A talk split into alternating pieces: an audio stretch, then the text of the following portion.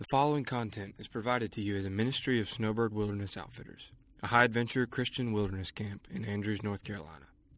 Snowbird Wilderness Outfitters exists to proclaim the gospel of Jesus Christ through the exposition of Scripture and personal relationships in order to equip the church to impact this generation. For more information, visit our website at swoutfitters.com or follow us on Twitter using the handle at snowbirdswo. Enjoy the message. Good morning. that was awesome. I just enjoyed sitting in the stairwell and just listening and enjoying worshiping with all of you this morning. And um, actually, before that, I enjoyed listening to the trivia. And it made me think of a story that I wasn't planning on telling, but now I feel like I have to. So, um, one day a couple years ago, a I was cooking, and you know, when you're cooking, you got to pour off the grease, right? You can't pour it down the sink. That's bad, clogs the sink. So I was looking for something to pour it into, and I found an empty soda can on the edge of the counter. So I poured it in there. I figured that would save a step, and I set it by the tr- like counter by the trash can to let it cool off more before it went in the trash. And then I walked out of the room to do something else, and I came back in just in time to see my husband picking up the soda can like this, and it was like everything in my brain was like, no, no, no, no, no. But like my mouth just froze. Like I was like, and he took this big old sip. And then I'm like watching his face process that, like, this is not soda. What is this? And he spits it out, and then I couldn't even convincingly apologize because I was laughing so hard anyways, I was like really nervous for like three weeks. Every time I picked up a drink, I was like, what is it? But, um, anyways, um, I have a family picture, and that is steadfast love, right? I mean, he still loves me, even though I do things like that to him. And this is um, my husband, Rob. We met uh, working at camp here, and those are our three kids Molly, Marissa, and Walker. And yeah, they're pretty awesome. Um, so, uh, last summer, we got to, the kids and I got to go with my parents, and they took us to go swim with the dolphins, okay? And I have a picture of Walker here. And I don't know if you can tell how big his grin is, but it was fantastic. It was just one of those experiences that's like, so awesome, and you've just never done anything like it. And it was funny when we were walking into our turn, this little girl was coming out with her family, and she was like, I just can't stop talking about dolphins. and she was so cute. And then we were all smiled, and then we went, and then we left, and we're like, we can't stop talking about dolphins. And I got home and I just wanted to tell everybody. And then you have to, like, I had to guard myself to not be obnoxious about it, where, like, every conversation is like, oh, yeah, that reminds me of this time that we swam with the dolphins, you know? and my friends are like, Sarah, we're talking about the stock market. What does that have to do with anything? That's not true. My friends and I have never talked about the stock market. it just seemed like something totally unrelated to dolphins. Um, but the point is, when you do something, when you taste and see and experience something that is like amazing and really good, you cannot help but respond. You can't help but proclaim that goodness to other people. Like it's a natural response to that kind of experience. And so yesterday, um, Bethany opened us up. We gave her like this really easy job of, hey, do like a quick overview of steadfast love through all of Scripture. So she did great.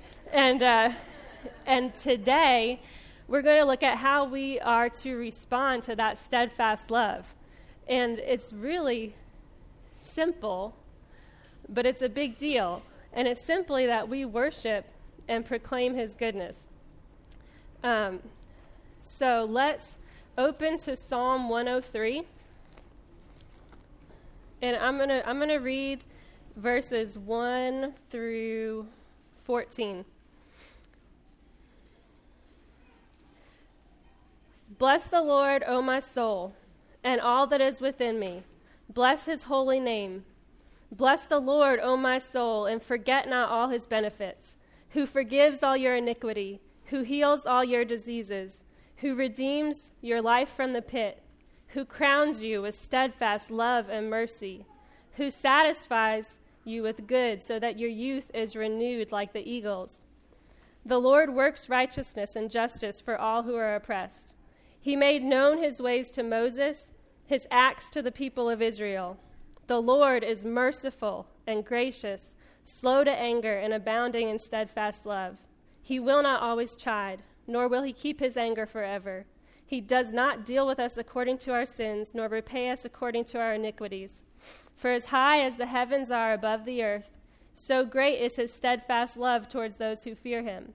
As far as the east is from the west, so far does he remove our transgressions from us.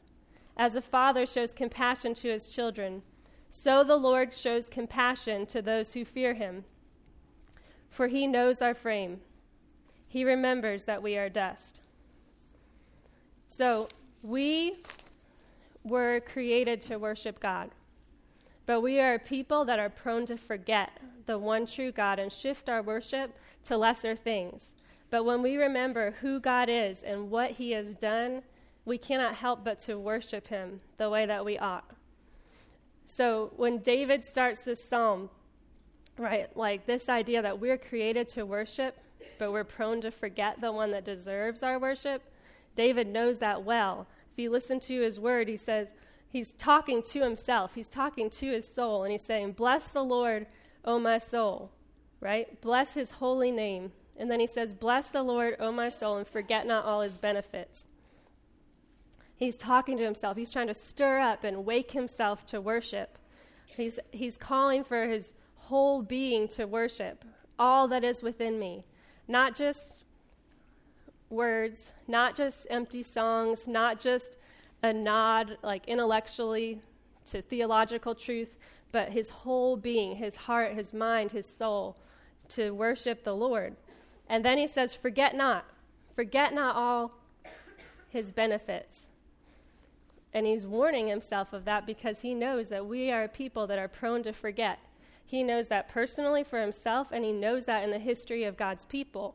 Right? In the Old Testament, we see this again and again with the people of Israel. We watch that they were in 400 years of brutal slavery to the Egyptians, hopeless to free themselves from bondage. But God sweeps in with plagues and pestilence, and He parades them out of Egypt with a pillar of smoke and fire, and He parts the Red Sea right? And he, they walk through on dry land, and he swallows up their enemies. And it, the Exodus 14 says, Thus the Lord saved Israel that day from the hand of the Egyptians. And Israel saw the Egyptians dead on the seashore. Israel saw the great power that the Lord used against the Egyptians. So the people feared the Lord, and they believed in the Lord and in his servant Moses. And so they celebrate they play instruments, they dance, they sing songs, and in the middle of their song, they make this big proclamation You have led in your steadfast love the people who you have redeemed. You have guided them by your strength to your holy abode. They are reveling in God's love and power. They're acutely aware of who God is a God of steadfast love and what He's done for them redeemed them, rescued them out of bondage, right? out of bondage and to be his chosen people. And then, three days later, three days, three short days later, they're grumbling in the wilderness because they're thirsty. And Bethany mentioned this last night. Three short days, right, after they walked between walls of water on dry land, they are grumbling and complaining and doubting God's provision. And it's so easy for us to look at that and think, like, how is that possible that they could forget that so fast? But they did, and they forgot who God is and all He had done for them in three days. They were a people prone to forget. And we are a people that are prone to forget. Um, when I first started working here, um, way back sometime, 2004, 2005, I think I moved up here and I was babysitting for a little. I was babysitting Tucker, and at the time he was just like two or three.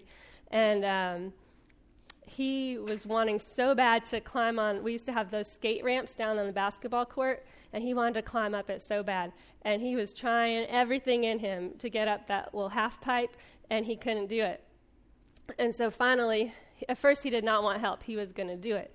And then finally he got frustrated, so I like interlocked my hands and gave him a little boost and he put his little foot right here and grabbed his little hand like on my shoulder and a good handful of hair along with it. He scrambles up on top of that platform and he turned around and he had this big old smile just grinning ear to ear. He was so proud and he looked at me and he said, I did it all by myself. And I was like, Really? Huh. But, and I laughed, and it's cute. But we are so much like that, right? Like, there's so many things that we are unable to do for ourselves that God has done on our behalf. And then we want to rewrite history and say, I did that by myself. That was all me. And we forget the benefits of the Lord. We forget the goodness of the Lord. We, unlike the people of Israel, we have not walked between walls of water, right? But we have walked from darkness to light. We have walked from death to life. And we need to be careful to forget not the one who parted the walls of sin to get us there. So, um, there are consequences to forgetting when we forget, right? Because God has hardwired us to worship, He created us to worship Him. So when we forget Him, we don't stop worshiping. We just shift our worship to lesser things, right? And sometimes this is like an entanglement in sin. Sometimes it's something that in itself is sinful, right? And it's an addiction or um, pornography or some other kind of stronghold. But sometimes it's good things, right? Sometimes it's something that in itself is not a bad thing.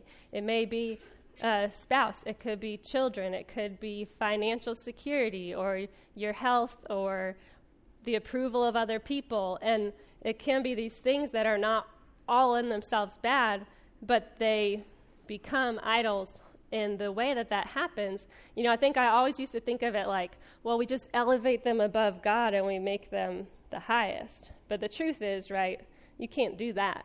Like, God is most high. And so I think what a more accurate idea of what happens is that it's when we shift our gaze, when we stop looking at who God is and all He's done, and we move our eyes down to one of these other lesser things, then we stop seeing the Most High.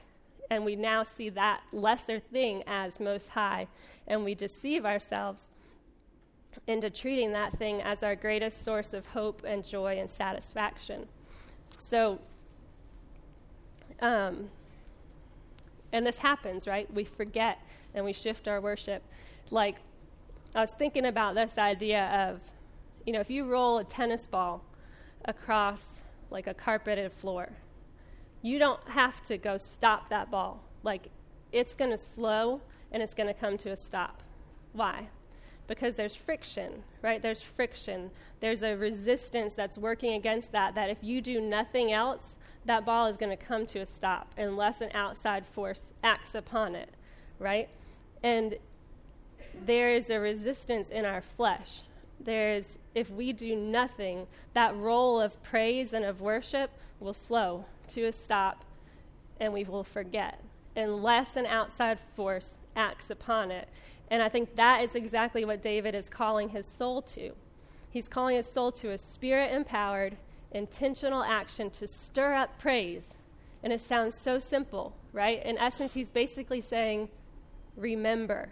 This is the antidote to forgetting and to idolatry is like, remember. Remember who God is. Remember all he has done. Intentionally call it to your mind. Make a practice of reflecting and meditating on it.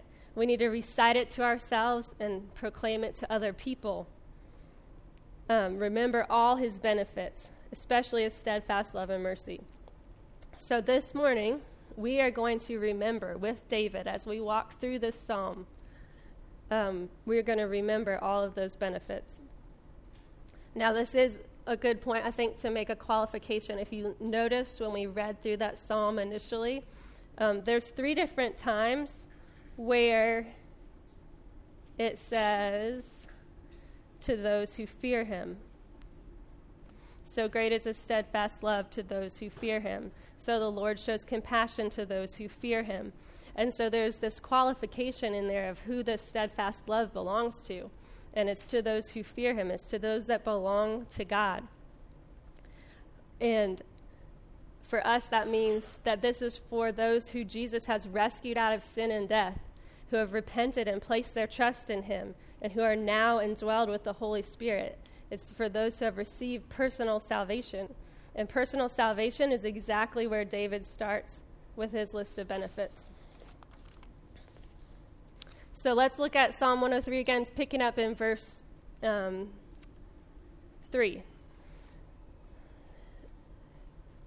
Who forgives all your iniquity, who heals all your diseases, who redeems your life from the pit, who crowns you with steadfast love and mercy, who satisfies you with good, so that your youth is renewed like eagles. As he's listing the benefits, all of his benefits, um, one thing that jumps out at me is that it's not separated from the source of that benefit. He doesn't just say, forget not all his benefits. I'm forgiven, I'm healed, I'm redeemed. He said, Who forgives all your iniquity? Who heals all your diseases? Who redeems your life from the pit? And so it's not disconnected. Like if we answered that as a question, who forgives your, all your iniquity? Jesus. Who heals all your diseases? Jesus. And so it's like that, the source of that benefit is, is right connected to it. And in these verses, I think, David has this beautiful picture of all of salvation. Now, you could spend time meditating and diving into each one of those and like the, the beauty of that truth of removing iniquity, you know, and, and really go deep. But this morning, I want to look at it as a complete picture because I think that's really beautiful too.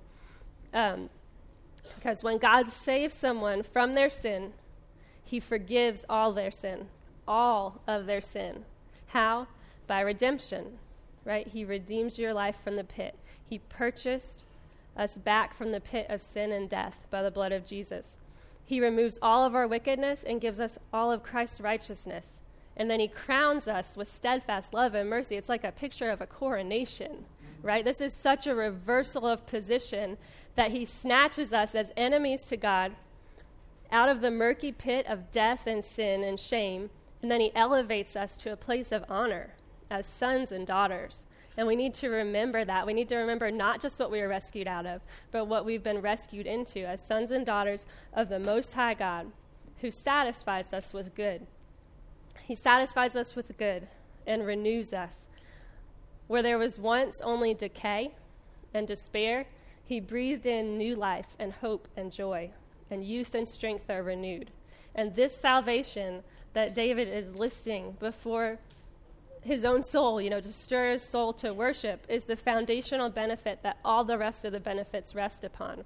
And it's ongoing. Isn't that beautiful? It doesn't say he forgave your sin, he healed you, he satisfied you. He said he forgives. So he forgave your sin, yes, and he forgives your sin today. And he will forgive and forgive until the day that sin is no more. And he healed and he continues to heal. He crowned you with steadfast love and mercy, and he continues to lavish that on your life from now into eternity because his steadfast love never ends. If we keep going on in the psalm and pick up in verse 6, the Lord works righteousness and justice for all who are oppressed.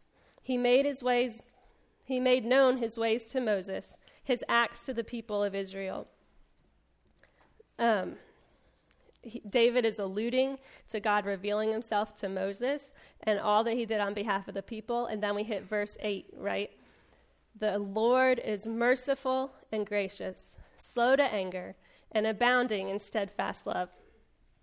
And this is the lifeblood of this whole psalm, right? This is what everything else depends upon. And you can hear it. Everything else has been actions, things that the Lord does. He, he um, forgives, He heals, He redeems, He works. And then this one is, He is, right? This is a different kind of statement. He is. He is merciful and gracious, slow to anger, and abounding in steadfast love. So, He forgives, He redeems, He crowns, He heals. Like it's dependent on that. Everything that God does flows out of who He is. And this particular He is statement is taken straight from the words that God used to reveal Himself to Moses, which is a big deal, right? Like there's things that we say about the Lord, and those are good and those are true. But if it's something that the Lord is saying about Himself, we need to really hone in on that. And this is how He revealed Himself to Moses on Mount Sinai the Lord, the Lord, right? Yahweh, a God merciful and gracious, slow to anger and abounding in steadfast love, abounding in Hesed. Like Bethany said last night, it's a truth that's too rich to capture in one English word kindness, goodness, mercy, faithfulness, loyal love, steadfast love, that steadfast love that held up that whole chain of covenants through all of Scripture, leading and pointing all the way to Christ that kind of love, and it's smack in the center of the character of God. And it will never be exhausted, it will never be spent or used up, and it's never finished because God is love. We can remember that. And with David, like we can rejoice in that. And say, Bless the Lord, O my soul. Um, picking up in verse 9, it's great because there's this kind of this beautiful big statement of He is but it's kind of abstract. And then David gives us these more concrete pictures that really help flesh out that idea. So in Psalm 103:9, it says, He will not always chide, nor will he keep his anger forever. Now, this doesn't say he will never rebuke or correct, does it? In fact, we see in other places in Scripture that discipline from the Lord is an outpouring of his grace and a mark of sonship. Hebrews 12:6 says, "For the Lord disciplines the one he loves and chastises every son whom he receives." So it's a mark of sonship. It is a grace when the Lord corrects us. But it will not last forever. It's temporary and it produces the peaceful fruit of righteousness. Um, and so we know that the discipline is a manifestation of his steadfast love, not an enemy to it. In steadfast love, God disciplines his children. We can celebrate that. We can praise him for that. In Psalm 103:10, he does not deal with us according to our sins, nor repay us according to our iniquities. How can this be? The beginning of this psalm said, Bless his holy name, right? His holiness can't buckle under his love. Like Bethany said last night, all those things have to stay intact. But he doesn't deal with us according to our sins because he dealt with, to, with Jesus according to our sins. He doesn't repay us for our iniquities because Jesus already paid for our iniquities once and for all on the cross. God shows his love for us, Romans 5 8, in that while we were still sinners, Christ died for us. In steadfast love, Jesus sent, I'm, I'm sorry, in steadfast love, God sent Jesus to die for our sins. So celebrate that, praise him for that verse 11. For as high as the heavens are above the earth, so great is his steadfast love towards those who fear him. As far as the east is from the west, so far does he remove our transgressions from us. His steadfast love is immeasurable and inexhaustible.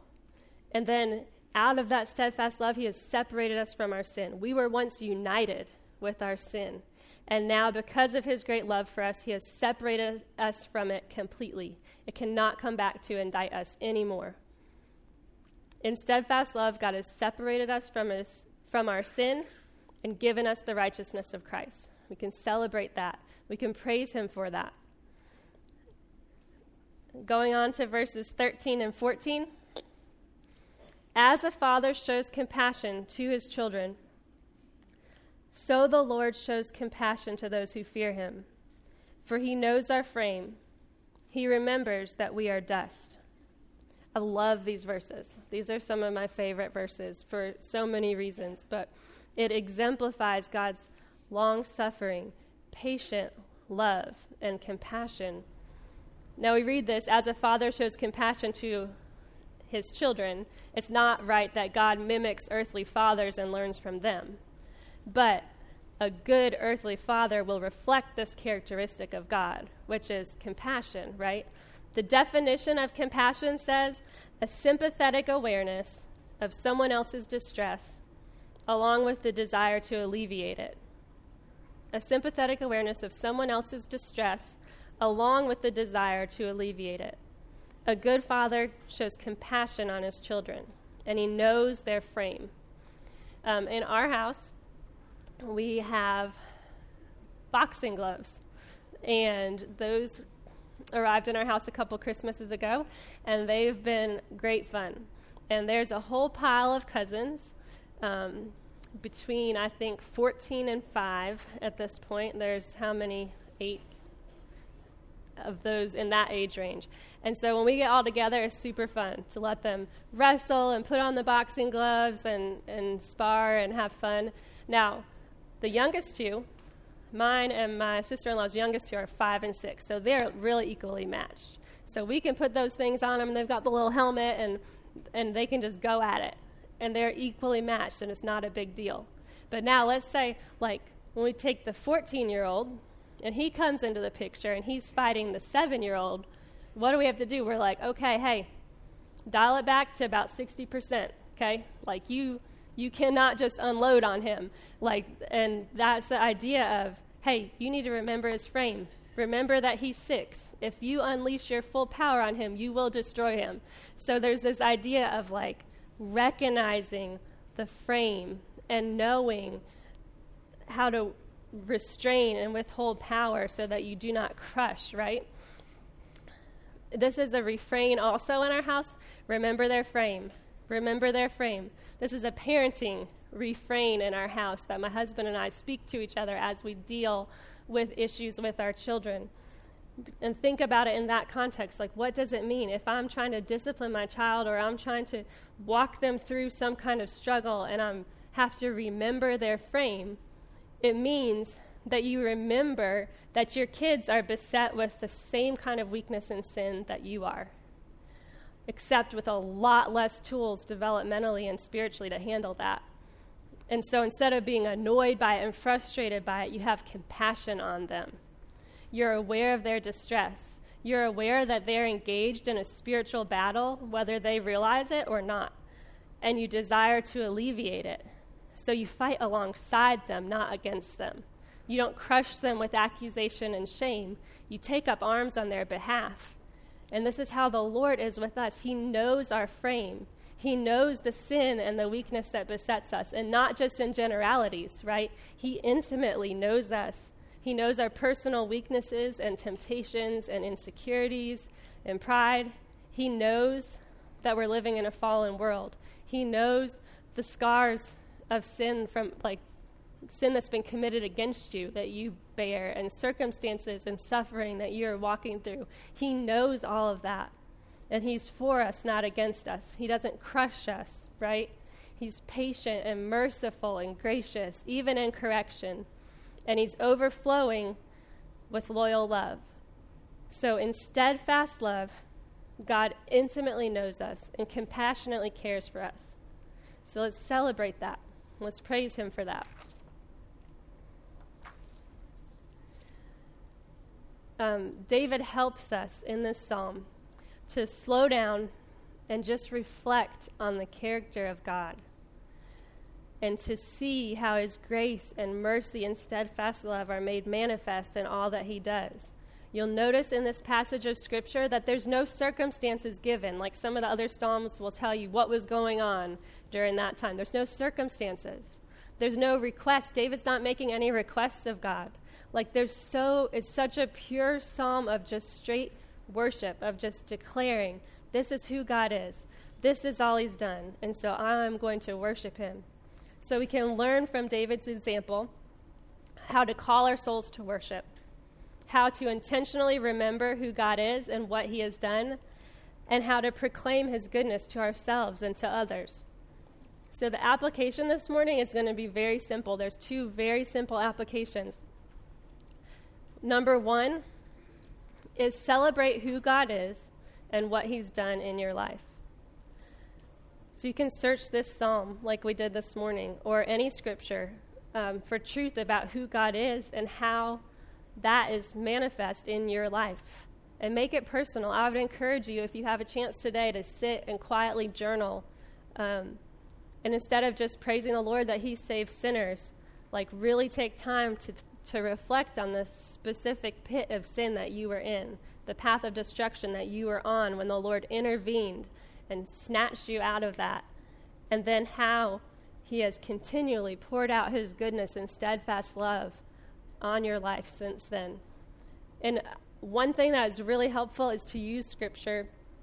A lot of times we want to give thanks to the Lord, and a lot of times we get kind of stuck in a rut, right? Like there's like the same five things that come to your mind. You're like, all right, thank you for my kids and for my house and my husband and Thank you for salvation. All those things are great things to be thankful for. But sometimes we need to be pushed because the reality is if every single thing that God does flows out of his steadfast love, then there's no shortage of things for us to be thankful for and praise him for.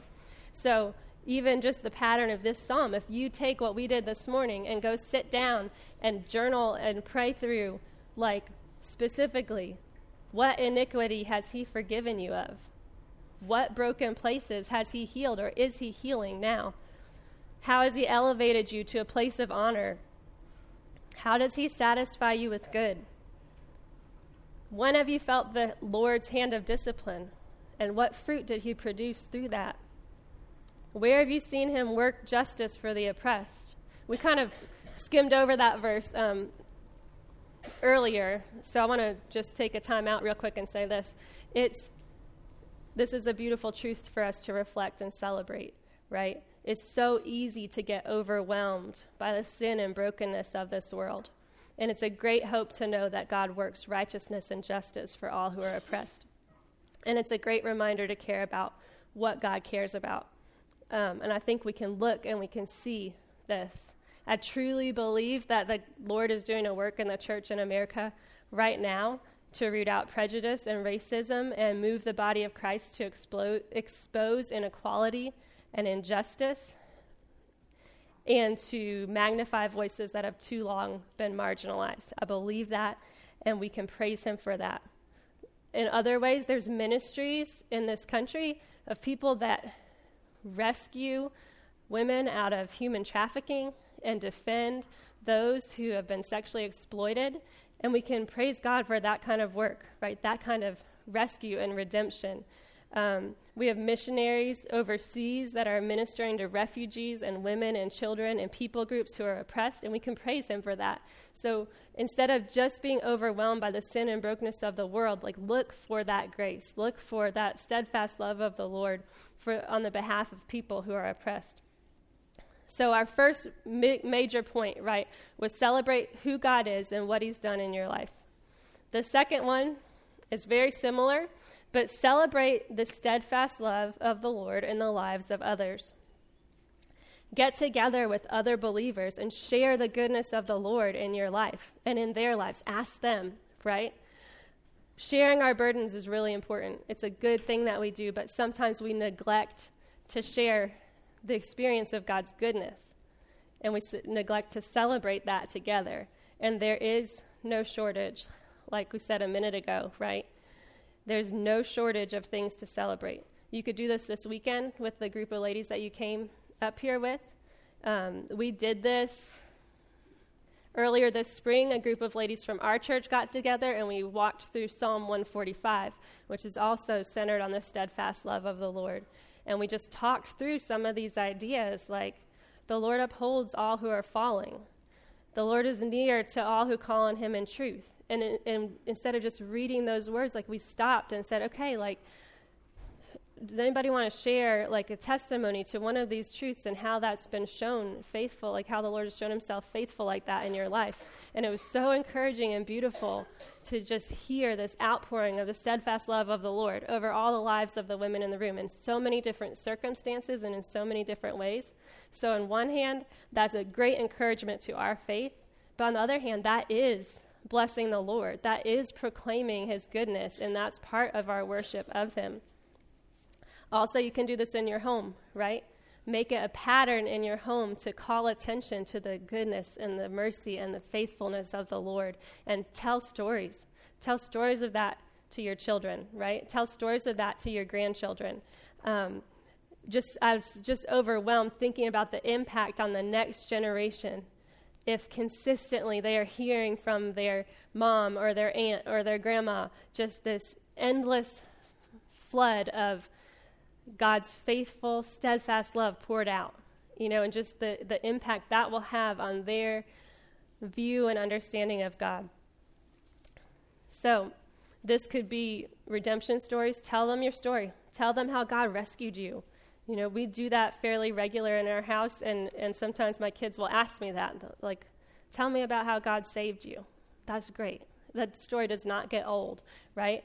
And we can do it with passages of Scripture. And there's so many different ways to do this, but just if we make this a practice and a habit to remember, to remind of God's goodness. It's a really simple application, right? But it has grave importance.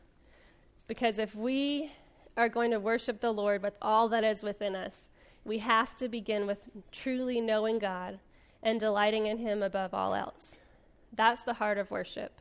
And that cannot help but overflow into acts of worship repentance, prayer, praise, serving others, sharing the gospel, right? These all start with a heart of worship, of understanding who God is and what He's done. We were created to worship. We were created to worship Jesus. But we are a people prone to forget the one worthy of our worship. So we remember on purpose. We call to mind what we know, not just know about, but what we know in relationship to our Creator, our God, the one who rescued us from sin and adopted us as sons and daughters. We have to focus our eyes on Him and how He has undeniably and unceasingly flooded our lives with His steadfast love and mercy. And when we do that, we will say with David, and with all that was in, within us. Bless the Lord, O my soul. Bless his holy name. So I'm going to pray, and then we are going to worship together and bless the Lord in song. Lord Jesus, thank you so much for this morning. Thank you for this opportunity to just slow down and meditate on the truth of who you are and what you've done. God, I pray that you would stir our souls to remembrance and to worship, and that we would um, be able to lift our voices along with every part of all that is within us and worship your holy name. It's in Jesus' name we pray. Amen.